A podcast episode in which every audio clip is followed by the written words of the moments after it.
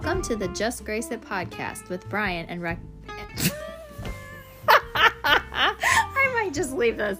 Welcome to the Just Grace It podcast with Bryan and Becky Ross. He's the pastor and my hubby. She's the horse girl and my wife. And we're coming to you from our home in the Midwest, Refuge Farm. Join us as we discuss how to apply God's grace to marriage, family, life, and ministry in, the, Just Grace It podcast.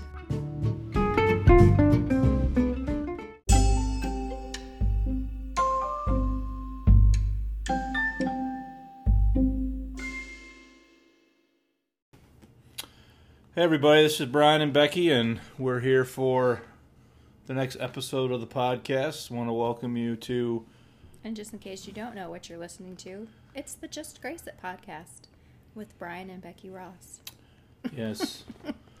we want to thank everybody. Had a lot of people this past weekend or week. I was, or I should say, earlier this week. I was in Chicago at the Bible at a Bible conference and had a bunch of people come up to me and share with me that they really like our introduction with the mistake in it and you laughing. And they said that it brought a smile to their face every time they heard it, so they want us to keep it. All right, so I guess the intro was staying. I was A couple of people locally from church said the same thing, so not one person said we should change it at all. So I guess we're staying with the intro as it is. Yep. Which is what I wanted to do the whole time, so Yes, I know. Yes. I just thought maybe we should sound a little more professional, but yeah. that's okay. We don't have to be professional. Not too professional. No. But um we are going to we're in our third season after taking a break for a while. We did an episode last week. We're on our second episode of season 3. Two weeks in a row. Two weeks in a row we're recording, so yay for us. Um, and we are going to um, we shared last week that we are going to be using a book that we used with our small group at church. Um, and the book is called Lifetime Guarantee Making Your Christian Life Work and What to Do When It Doesn't by Bill Gillham. And I just wanted to, we're probably going to dive right in because I was making some notes. Can I say a quick word just about how we found out about this book? Yes. So, at our Bible conference at church in 2019, I think you shared this story before. I did. Yes, you did. Well, just quick, I was teaching some things related to the flesh and the brain and how these things work. And a gentleman in the audience who was visiting from New York came up to me and asked me if I'd ever read this book, Lifetime Guarantee, because what I was saying was very similar, had a lot of things in common with what Bill Gillham says in this book. And I had to tell the guy, no, I'd never heard of the book. So after the conference, I went ahead and re- uh, ordered it, and then it came, and I started reading it late 2019, early 2000, right around the time 2020. 2020. That's what I meant. Right around the time COVID was starting to break, and then you read it, and so it kind of took some legs from there. But anyway, that's how we became aware of the book. Yeah, and it um it really helped us cement and form our current view of what is the flesh that the Bible talks about. Um what is you know what is the brain what does your brain have to do with that? What does your mind have to do with that? What does your emotions have to do with that? Um and you know are we as believers um you know paul talks about how we um struggle with the flesh and what exactly is that. And as believers are we to you know are we both saint and and sinner at the same time are we both um you know what are we as a believer what how how does the flesh play into that Is your old man yes that's, thank really, you. That was the word I really dead, or is God just view it as dead? right Kind of, kind Right. of thing and so this particular book um after a lot of studying different things and, you know, scripture, obviously, and trying to put it all together and figure it out, um, the author of this book, he comes from a grace perspective and he just put it together in a way that for us really made a lot of sense. And so I also just want to say, real quick, before we get into it, that for those of you who come to our church and have come to the small group and have gone through some of the book with us and have been in some of those um, studies, um, please don't turn this off and be like, okay, well, we already went through this, or or think that this is gonna be more of the same. Um, because in that group we were it was a study, but it was a discussion, and we were all kind of sharing our ideas and our thoughts and telling stories and you know going through scripture and all of that so what we're wanting to do with it on the podcast is going to be a little bit different um you know i sat down this morning and we sat down together and we um, came up with some notes and we're going to try to go chapter by chapter and just really hopefully break this down in a way that's really understandable. And if you want to follow along and you haven't read the book, I think you can get it on Amazon. Right yeah, now. you can order it. We'll put a link in the description to Yeah. Amazon where you can order it. Yeah. And you know, just just in full disclosure, like this is this is a tool. It's not like we're elevating this book as like the final, you know, authority or word on this, but it is helpful practically to discuss and facilitate conversation around you know what re- what is really going on with people that they're really struggling with you know as believers people who are saved justified they're they're saints of the most high god they're redeemed they're forgiven they haven't you know they're a new creature in Christ yet why do we still you know struggle with you know different things? For example i was in a conversation just last night with a gentleman on on facebook i'd made a post and and, and he had said that he really struggles with his with his speech. And you know many of us do right? So like wh- why do we still struggle with that if we're a new creature? So he just has Bill Gillham in the book just has a lot of real practical ways of sort of just talking about all that. Yeah. Um, and in the preface of the book, his son, Preston, wrote the preface. And um, two of the things that he said that I underlined, you didn't even read the preface, but I read the preface. But, but um, he says the last thing in the world God's adversary wants believers to grasp is just that an understanding of what they have been deliver- delivered from and no longer have to yield to as new people in Christ. Um, and then he says a little bit later, he said, read the book, then read the book, meaning read my dad's book, but also read the book, as in scripture, read the Bible. Judge dad's pen against the divine pen. So he's not saying, his son is not saying, the author is not saying, hey, I've perfectly figured this all out, and, you know, my view on it is infallible, Infallible or, the, or whatever. You know, But- no- Yeah. So I just wanted to throw that out there before we got into it. okay. So, okay. So, unless you have something else, should we go for it? We should. Okay. Let me pull out my notes then. Okay. So, um,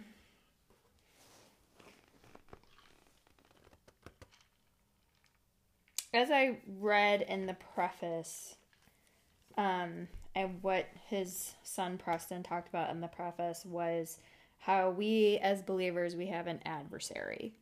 And if you're new to you're a new believer or you're new to the faith or maybe you're not even a believer i don't know um we believe that our adversary our spiritual adversary is satan and satan's name actually means adversary Mm-hmm. so he is adverse and against believers.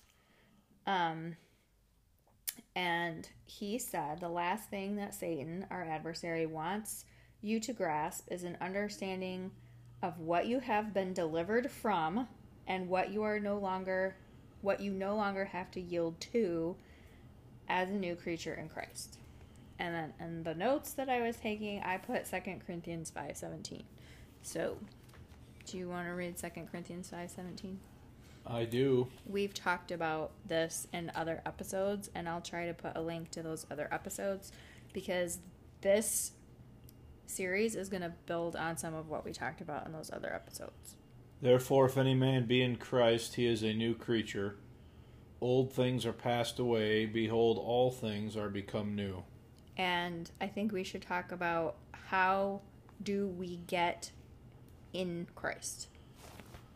So we get in Christ by believing the gospel, 1 Corinthians 15 3 through 4, which I will read. I'm going to read it straight from the text just to make sure that I, sometimes when I quote it, I don't quote it exactly as it's written, but it says, For I delivered unto you first of all that which I also received, how that Christ died for our sins according to the Scriptures and that he was buried and that he rose again the third day according to the scriptures. So the way somebody becomes a new creature in Christ is they acknowledge that they're a sinner, that they can't save themselves, that their work, effort, performance, their own ability to try to make God happy with them is going to fall short.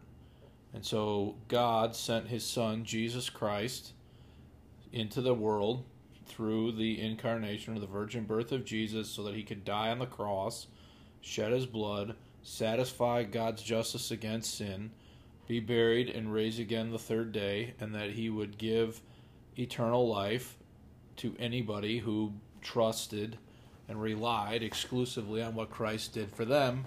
And when you believe that message, you become a new creature in Christ. So, that's important for two reasons. Number one, it's important to talk about that because that is how we become a new creature in Christ, is by belief in Christ's finished work. But also, it's important because um,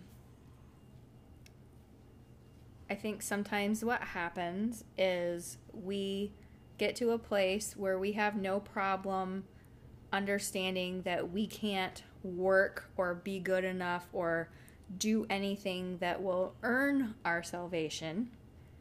So we we trust that we can't do that, but then after we're saved and after we're put in Christ, um, then we somehow go back to the idea that okay, well now we have to do things either either we get the idea that we have to do things to keep God happy with us, to keep our salvation, to, To prove maintain fellowship, to prove we're saved.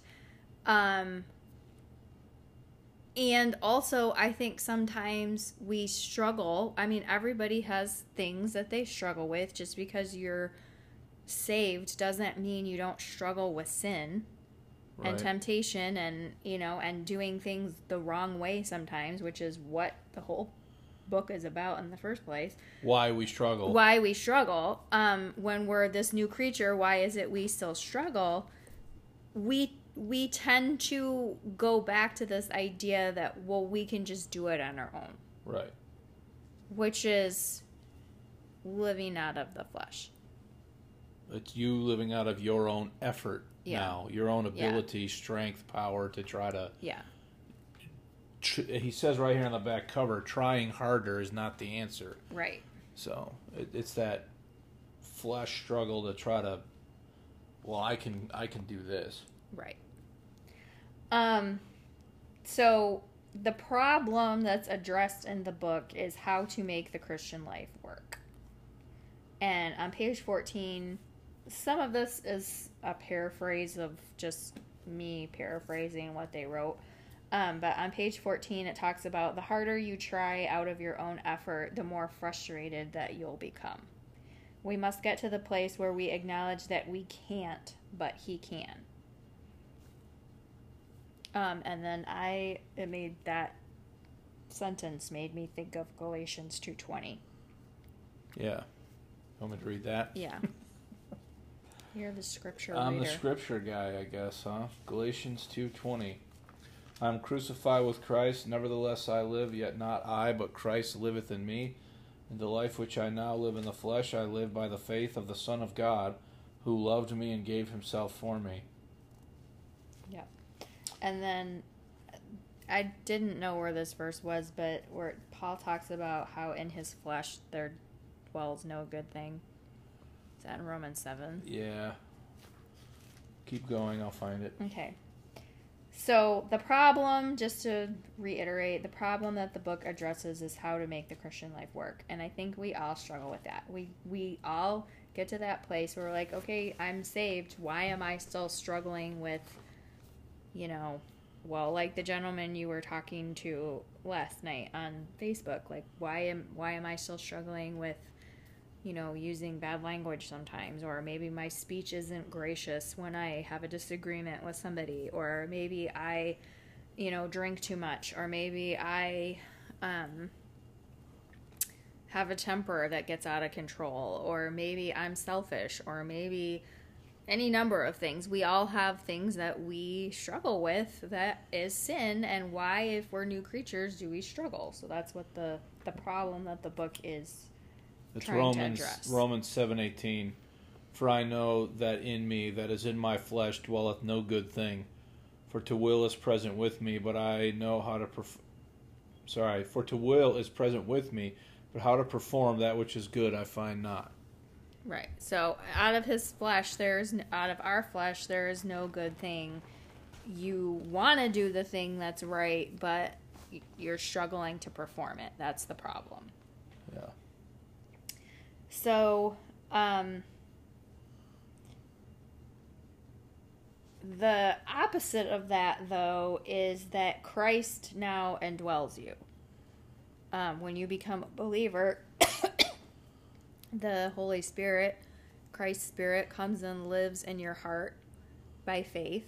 We've talked about on previous episodes how we believe we have been given a new heart, that that's part of what we receive when we become a new creature All things. all things are made new and we've talked about how how can the spirit of Christ live in a heart that's still wicked Right. those two things can't mix so um if you want to know more information about that you can go back to that episode um but Christ now indwells you to enable you to cooperate with Him to express His life through you moment by moment, not just when you encounter situations that you can't handle by yourself. And I think that's where a lot of times we get into trouble is we have this this is just how I look at it. I feel like for me personally, sometimes I have this pile of stuff that I know I can't handle. So I'm like, okay, God, you can have that pile over there because I know I can't handle it. But I'll take this pile over here and I'll I'll do all that myself. I don't need you to to help over here. I can handle it. And I think that's where a lot of people, including myself, you struggle is because you still think that you can do something over here to handle this over here in your little pile, but you really can't. Right. So you're you're not relying on Christ. You're Right. still relying on self. On yourself. Exactly. and that's that's kind of what he's getting at right that Mm-hmm. It's it, it's not you and christ doing it together it's you saying i have abc that i can handle and you can handle he can handle you know c d and e right. but or whatever got my letters back messed up but you get the point Right. So, um, he also talks about figuring out your own personal symptoms of living in the flesh. So, what is it for you specifically that you struggle with? And this is where you have to be honest with yourself. you have to do a little bit of evaluation and think about you know what it is that you struggle with and be honest about what it is that you struggle with and sometimes that's hard because you don't want to admit especially if it's Well, it requires it requires being you know vulnerable, uh, you know, with maybe with other people even and yourself, right? Like and being humble being humble and hard acknowledging that Yeah. there's these areas in your. So there's two things. There's the areas that you are thinking you're in control of, and what. But then there's also the default mechanisms that you try to deal with life out of. We're going to talk about that in a minute It's it's like both of those things, right? So, Right. you know, may, maybe it's anger, maybe it's your tongue, maybe it's lust, maybe it's you know controlling people and circumstances and situations so that because you think if you don't control it then you know it's not going to go the way that you want it to and you know all all of those are oftentimes i think if you're somebody that experienced trauma abuse um you know any of those things you can um, you go into self-protection mode. And in order to not get hurt you want you want to try to create the perfect scenario in a relationship or you know a certain situation because you you want to avoid getting hurt again. And so you have certain mechanisms that you have used in the past that may have worked. whether they were Wh- good mechanisms or, not, they may whether, have worked. Whether they yeah. were good for you or not, they may have worked for that for you to accomplish the outcome you thought you needed, and then those sort of became patterns and habits and dispositions in your way of handling life and coping with life that then, you know, sort of solidify. But I'm probably getting ahead of maybe where you want to be. So. Well, yeah, we we're going to talk about that in a minute. So, um so number 1 when you're thinking about this, like figure out what your flesh symptoms are. What are the things that you struggle with that you know you struggle with? Um I would add though, like you, you're not on your own in this. Like you have, you have the scripture. You have Galatians five that gives lists out the works of the flesh. You have Ephesians four and Ephesians five that talk about, you know, the the mindset that the Gentiles operate out of. in Colossians You where know, it talks about the put on and put off. You got you got Colossians three where it talks about all that. So like, you're not just left on your own to try to like, well, what are the what what is what are the works of my flesh? You know, well, because the the Bible can help you with that. if you're super brave, also asking your spouse if you're married, like, you know, if that's a conversation that you can have, Yeah, you know, safely. Um, asking your kids, now you're being real you know. risky there, aren't you? So, um, he talks about how there's a twofold problem. Number one, you're trying to live the Christian life instead of collaborating with Christ. And I never really thought about this, the word collaborate before, but the word labor is in the word collaborate. Co-labor. It's co you're co-laboring with Christ to do something. But when you're off o- over here managing your own pile and then you've given him that pile and you take this pile, you're not co- collaborating. And- and you're that- not co-laboring together. You're not allowing him to work. And that's basically Ephesians 2 for we are his workmanship created in Christ Jesus, right? So it's not like you're, you're created in Christ and he's working in you and he wants to work in you. Yeah. And so it's not just you having to go have all the answers and figure it all out. It's, You know, it's really interesting. I'm going to pull out a horse thing Oh, here boy. because I just I had the opportunity to go to um, a local ranch today that I didn't even know existed. Um, and they have a program in the summer that um, works with at risk youth. And um, the trainer that I have was over there and he invited me. He was working with a couple of the horses and he um, was teaching the kids just base some basic horsemanship and uh, you know allowing them to experience what that was like and um, so i went out there today just to observe and meet the people that run the ranch and you know just kind of see what they were doing there with these kids and it hit me today when I was watching him work with one of the horses. He was doing a lesson on how to catch your horse that maybe is uncatchable. And when the horse has his butt turned to you, um, he's not cooperating with you.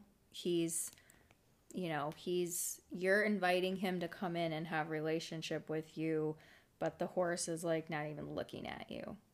So then you have to figure so that's out. like horse body language for take a hike. Yeah, right. Like, um, yeah, I'm out. I don't want to have anything to do with you.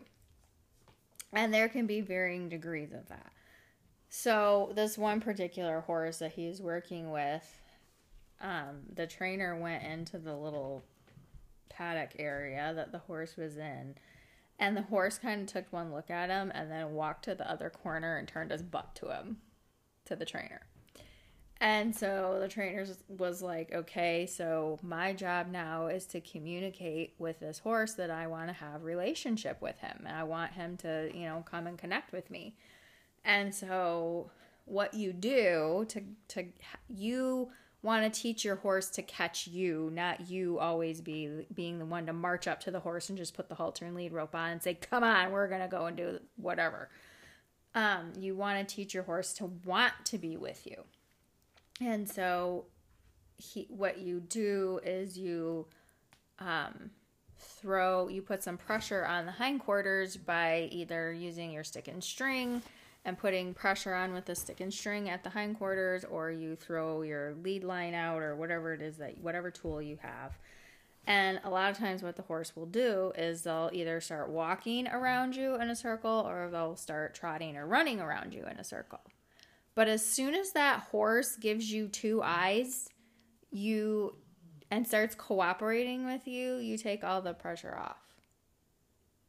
And eventually what happens is the horse gave him two eyes and stood there and looked at him and then decided okay yeah i think i want to have relationship with you and then started following him around. Like everywhere he went even if he made turns or whatever the horse was following him wherever he went. And it just made me think about as i was watching this like that's like what the grace of God does. Like God's grace is there, like inviting you to have relationship and like, hey, you don't have to do this on your own. I'm here to help you. I'm here to co-labor with you. I'm here to like have this partnership with you. But how many times are we like turning our hindquarters, so to speak, and you know, and not wanting to do that because we think we have a better idea. Yeah. You know, but grace is really his grace is there because he wants to have that partnership. But we're not meant to do it all on our own. But how, and how but how many going a step further with that? How many people think that the way God gets your attention is by smacking you? By which by he using, never did. The what, trainer never did to the horse. Right. So my point is, you talk all the time about natural horsemanship versus like you know maybe traditional, uh, traditional yeah. I guess, where you're maybe much more hard on the horse physically right. and what right. have you to get and, and, you're like forcing the horse to right there's no to, grace there to do what you want it to do whereas what you've described and what i've seen you do is you know you you engage with the horse's mind to let show the horse that this is really a better way. Mm-hmm. And so you're saying that's a correlation there with you know how how grace works and operates. Because the horse totally law. gets to decide. Law yeah. would be you get your butt over here, you I'm naughty marching up horse. to that horse. I'm catching you. I'm taking you. And oh yeah, by the way, you were bad, so I'm gonna smack you around a little bit. Right. bit. And yeah, Yeah. yeah, that's a good. Yeah. So You heard my wife say it. Turn your hindquarters to Jesus. Don't do that. Yeah. That's bad. Don't do that. It's bad. Don't do that. Um. so anyway, that was just my little object lesson from what I did today. So remind everybody what you were using that to illustrate again from your notes. So he was talking in the book about how there's a twofold problem that we have. You're trying to live Christian life instead of collabor- collaborating with Christ to live it for you and through you. So it's not supposed to be about us. It's not I, but Christ. He wants to live it for you and through you. And then the second problem is you are not comprehending how to appropriate your true identity as the new creation you already are in Christ. So you're not allowing him to collaborate with you and you're not comprehending what your true identity is and what that all means. Even though you are this new creature, you're not living in that. You're not so you, choosing you to are a new creature, but you're going back in the corner with your butt, right. trying to do it, being stubborn and trying to do it your own way, Your own way. in your own ability, your own strength, your Right. own power, the way you've always done it, right. Because that's what's worked for you because it's past. worked for you in the past in a Negative way. worldly human sense. You've gotten whatever it is you felt you needed out of a situation by doing this, Mm-hmm. and so you just revert back to that's the way you're doing it. Right. Yeah. Right. So then there is another um, quote that I wrote down that I thought was exceptionally good. Um, it said, The key to experiencing victory in Christ. So now that we know what the problem is, the key to experiencing victory in Christ lies in learning how to literally walk in newness of life, as described in the Word. Yeah, that's That's Romans that's also, isn't Romans it? six. Um, let me find it. So this is in a passage about identification. Uh, bu- bu- where are we at here? Verse four, Romans six four. Therefore, we are buried with him by baptism into death, that like as Christ was raised up from the dead by the glory of the Father, even so we also should walk in newness of life. So we're a new creature and we have newness of life. We have a new way that we can go. It's like the horse following the trainer. He can go his own path, which would be like us walking in the flesh, or he can follow the trainer and walk in the new way, walk in the newness of life. Right, and that was verse 4. Verse 5 says, For if we have been planted together in the likeness of his death, we shall also be in the likeness of his resurrection. Knowing this, that our old man is crucified with him, that the body of sin might be destroyed, that henceforth we should not serve sin. For he that is dead is freed from sin. So that's your part of your new identity is you are dead and freed from sin. The old man is dead and you are freed from sin. You don't have to go your own way anymore. It's not just that God sees him as dead, it's that he's dead. Mm-hmm. He's crucified. He's dead. He's been put to death by the death of Christ. Your identification with Christ on the cross killed the old man, crucified it. Right. But I think that's a key point, though, and we have to stress it is that it, so many people get to this and they think, well, he just sees me this way. I'm no, not, you are I'm that way. You- really. You, are that way. It's not just a Yeah. seeing you that way. You are that way. You are a new creature. You are dead to sin. You All- don't have to Old walk. things are passed away. Behold, all things are become new. Right. So where does so then I can just imagine that people are like, okay, that's great, and I hear the scripture that says that, and you clearly read it out of the Bible, so it says that. But then why do we still sin? And that's where The the, flesh, flesh comes comes, in. And so if you don't mind, if you want to read his description of what the flesh is here, because I think his description of the flesh is has been like Are you talking about page 21? I have it underlined there. Which part?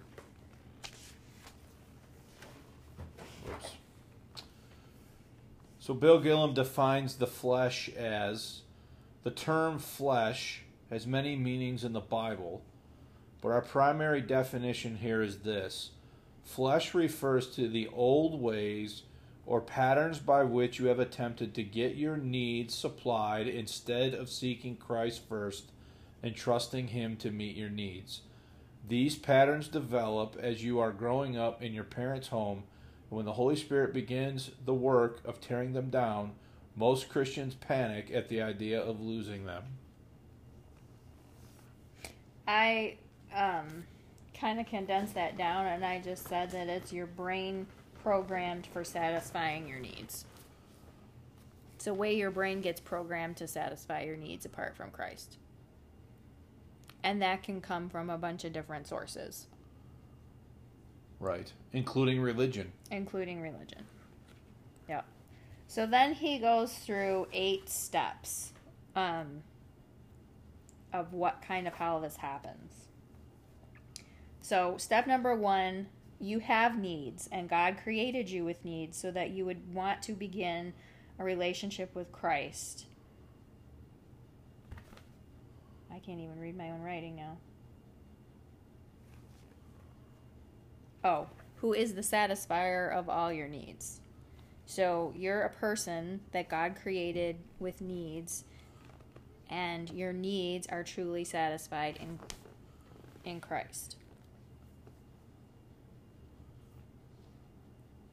Are you looking something up? Yes. I can't find it, so keep going. I'll Okay. let you know. So, step one, you have needs. You have needs. I have needs. We all have needs that need to be met. We have a need for love. We have a need um, to be um, accepted, cherished, nurtured, fulfilled. We have all, all kinds of needs. So Philippians 4 says, But my God shall supply all your need according to his riches in glory by Christ Jesus. Did you know that that's the one I wrote in the book? No? I wrote that verse in, in my book next to that. So, step one, we all have needs. Step two, we want to be in control, and he calls it being the Lord of your ring. So, if you know the movie and the book, The Lord of the Rings, um, we want to have control. We want to be the Lord of our ring. And this started at the fall with Adam and Eve. Satan convinced Eve that God hadn't really met all her needs and that there was more that he was withholding from her that she needed to have, Yeah. which was, you know, the knowledge of good and evil. This idea that God is fundamentally not good and was holding out on her. Right. That, you And know, that there was this. so that her needs, you know, you have this need, Eve, and you didn't even know you had this need, but you do. because, and, yeah. And he didn't he didn't give you something that you really should have. And if you listen to me, I can provide it. Yeah, exactly. So, step three children are born st- self centered, but also receive messages about themselves from their caregivers slash family unit, whether those are positive messages or negative messages. So, depending on your growing up years and your family unit, that is going to play into your view of yourself and how you identify yourself as a person. Whether you feel like you have worth or you feel like you don't have worth. Whether you feel that you deserve to be loved or aren't lovable. Or you are um, a good person or a bad person. Whether you're any number of things, you can fill in the blank. So these things are building on each other. You start with your need for love, Right. that God created humans with the need for love.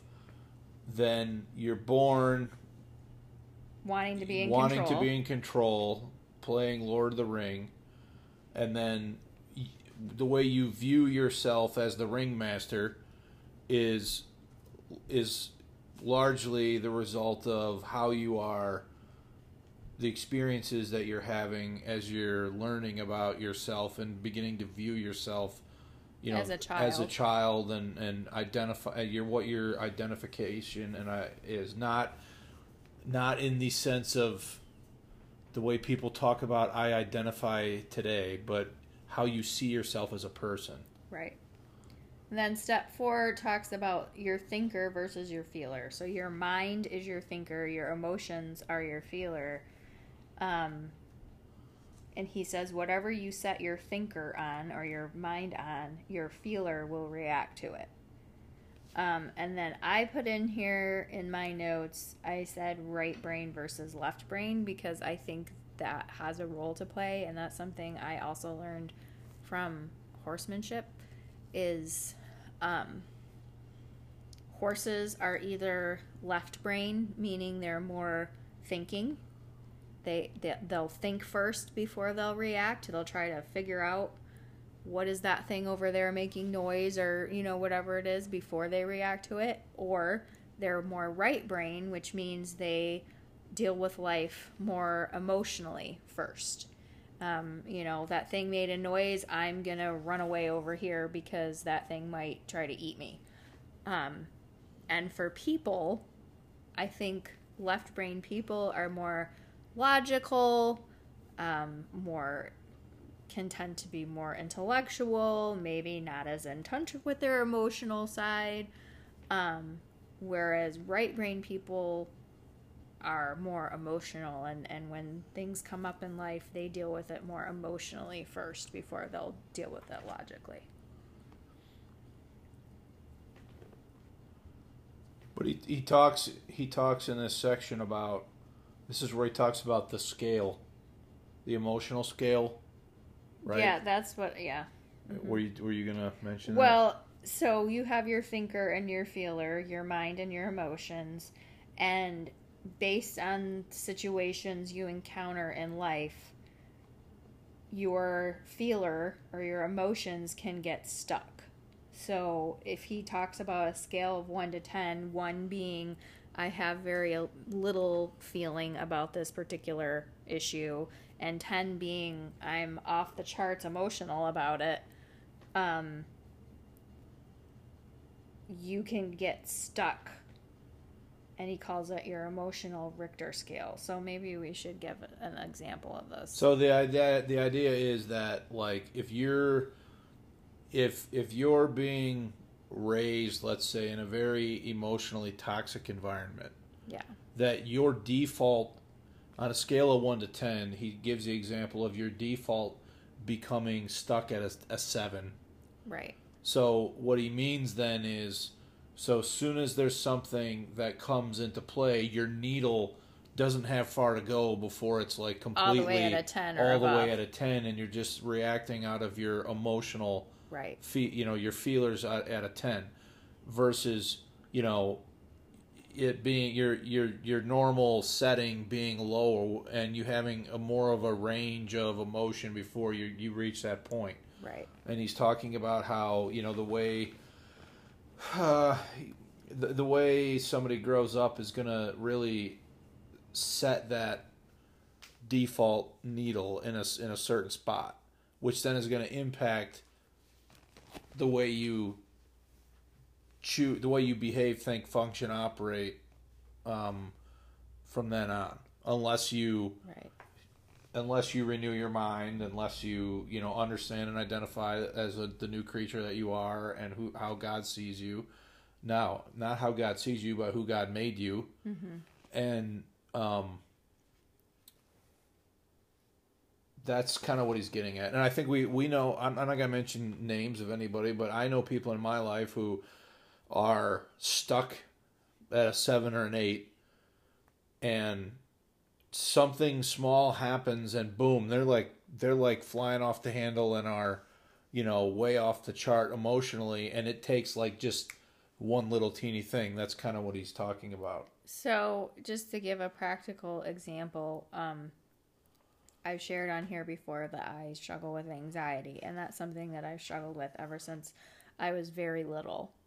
I think some of it was a tendency that I have naturally to maybe be more an anxious person. I definitely am a right brain person, but then um, because certain things happened in my growing up years within my household, um, you know, I that anxiety was reinforced like there was reasons for me to be anxious because something was actually could happen or would happen or whatever. And so that anxiety and that fear would get reinforced reinforced reinforced reinforced. There were emotional threats that you felt. exactly. So um you know for me my anxiety that emotion of anxiety get after years and years and years and years and years, you know, it probably was stuck at a seven, eight, nine.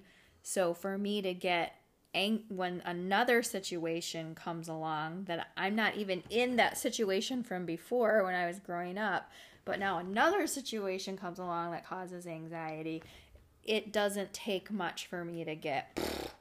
So then I'm that, way I'm way way off the charts already. right. So his point is then you get used to living with your needle stuck at a 7 or an 8 Correct. and it doesn't go below that because that's your that's like your new setting, Correct. right? Yeah. Um Now that's an illustration of that's his way of illustrating like what's going on. right. Right. It's not like you really have a needle. That's not what we're saying, but it's No. his way of explaining it. Um our rescue horse faith same thing was demonstrated in her with her before i um had you know this particular trainer come and help me help her work through some of this stuff was you know in her mind you know she must react to everything that she didn't understand like or you know whatever because in her mind that's how it kept her safe Right. You know and it, And that's how those, people are. and that's how people are and it became what he dis- these are his words not mine. They were habits. Yeah. they became habit patterns. This happens over here.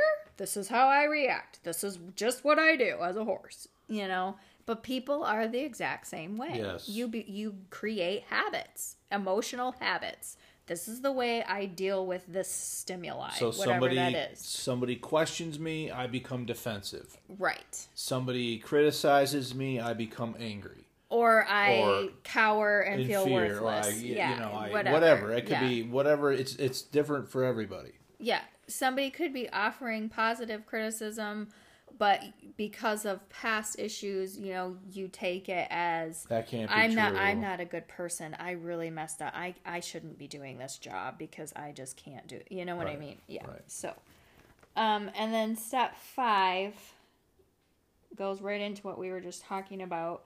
Your brain creates memories, and those memories and things dealing with those memories can create the habits that we were just talking about. You have these green highways he talks about of um, this is how I handle it when I feel like this. And those can be positive or they can be negative. So I've described that in the past as your path to the barn. Mm-hmm. So we go feed the horses every day. We walk the same path, and as we walk the same path, it gets Worn beaten down. down. and worn down and well ingrained and established. That's what's happening. The more folks respond to stimuli using these ways of coping, they establish And by stimuli, we mean situations, that come up in life, yeah. relationship situations, you, whatever. you wear paths you wear out paths to the barn that become just second nature and easy to just walk that path and handle it that way because that's what you've always done and that's how you've that it's worked for you in the past so it might work for you now So, I mean, the easiest one I can think of off the top of my head is somebody who uses alcohol to soothe when they're stressed or when they're sad or when they are feeling emotions that they're not comfortable with. The alcohol, you know, kind of takes the. We were just watching a show where the, there this character was dealing with some traumatic stuff that happened to him and he was using alcohol he and he said you know well it takes the edge off. You know and that and it's true it does take the edge off but now for this particular person it was becoming a problem. Because that was their go-to every time they felt emotions that they didn't want to deal with. Right. And so your go-to could be anything. It could be Right. substances. It could be food. It could be anger. It could be lashing out. It could be numbing yourself Numbing out yourself with too out. much TV it could, or it could be your you know it could be any and it's different for every person. yeah, exactly. But every person has flesh. Right. But everyone has their own as well. I'm sure we'll talk. So about. the old man like leaves these habit patterns that have formed in your brain. So I would explain it this way. Let's say today is Thursday, right? Mm-hmm. I'm 45. I get tomorrow's Friday. I get saved, and I become a new creature in Christ. But I, the moment I trust Christ, my old man is crucified Spiritually. spiritually. I'm a new creature in Christ, but I'm still my, I'm now living the life of Christ in this earth suit, this body that has had 45 years of establishing ways that you cope ways of stuff. coping and dealing with life and extracting value and love out of life. Right. That does not all just go away the moment I trust the gospel and get saved. right.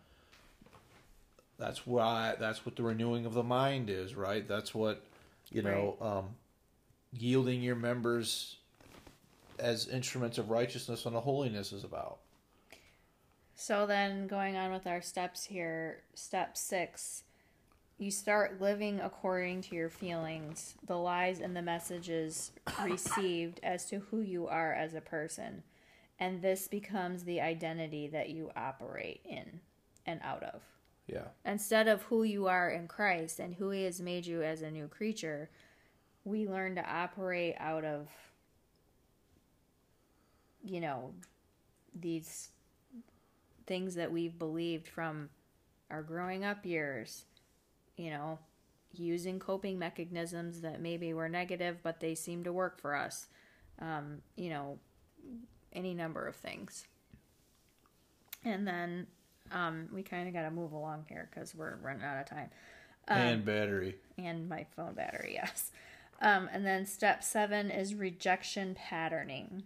So, um, some people, this is just my paraphrase of it. Um, some people drive love away.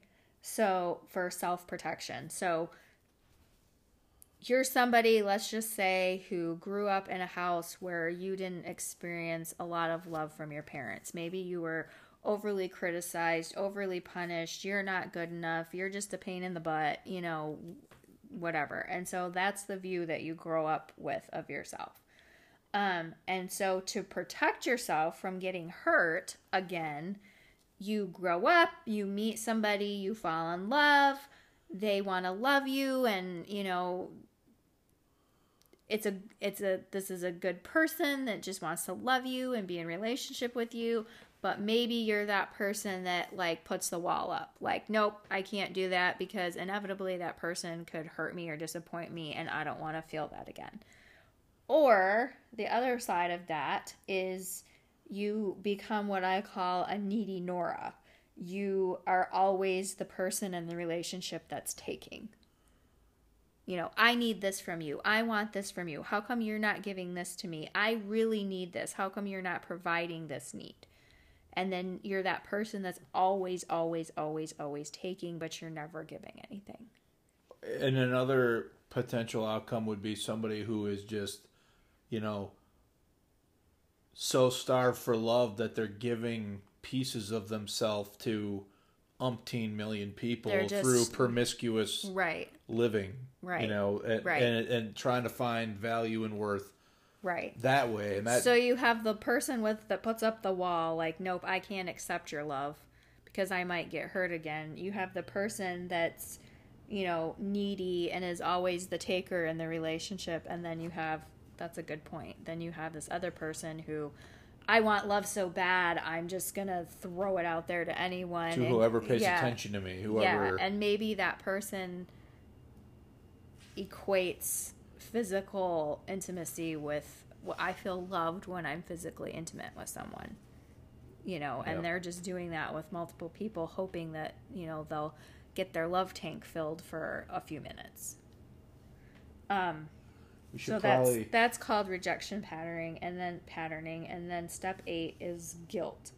And he talks about how there's two different kinds of guilt. There's actually valid guilt, which is like what you receive, you know, when God's word, the Holy Spirit convicts you that you've That's what Paul talks about with the Corinthians, right? That you sorrow, godly sorrow. godly sorrow that worketh repentance, right? Right. A change of mind. So, yes. th- in that sense, guilt can be a good thing, but then there's also fault. Uh, excuse me. Excuse me. False guilt, which is this. Well, everything's just my fault. You know, I'm just this terrible person. I just, you know, you're. So, we should probably stop there. well, that's where my notes ended. Um, so the app that we use to record the podcast only gives us an hour. Otherwise, we have to add more time. So, um, that's where my notes ended. Anyway, is I just I wanted to get through those steps. So, this- that's where your the flesh patterning and the struggle comes from. Right. All those steps that we were going through, that's where that struggle is coming from. Is all those different sources. So just to recap quick, it starts with your need for love. You come into the world needing to play Lord of the Ring. You learn about yourself growing up and establish thinking about yourself. Your thinker and your feeler come in as as you uh, you know learn to view yourself the way that um, you're being sort of I don't want to say programmed, but I guess Well, the- it's just this whatever life situations Right. you have, the messages you're receiving in those relation those relationships as you're in your developing years, really. Right. And so, um, and then from there, you know, we get it. You, you begin to establish and forge a thinking pattern and identity pattern based on all that. So, Right. and that's, that's, that's where he's saying the struggle starts. right. So that's why we went through through all of that. So, um next time we're going to talk about Three kinds of flesh. three different kinds of flesh and um Walking after the flesh. walking after the flesh yes so hopefully this was of benefit. Hopefully it made sense. Um, you guys can always ask questions. You can email. Hopefully, we left you with some things to make you want to come back yeah. for the next one. yeah. So, well, if you want to reach out to us, you can um, message us on the Facebook page, correct? yep.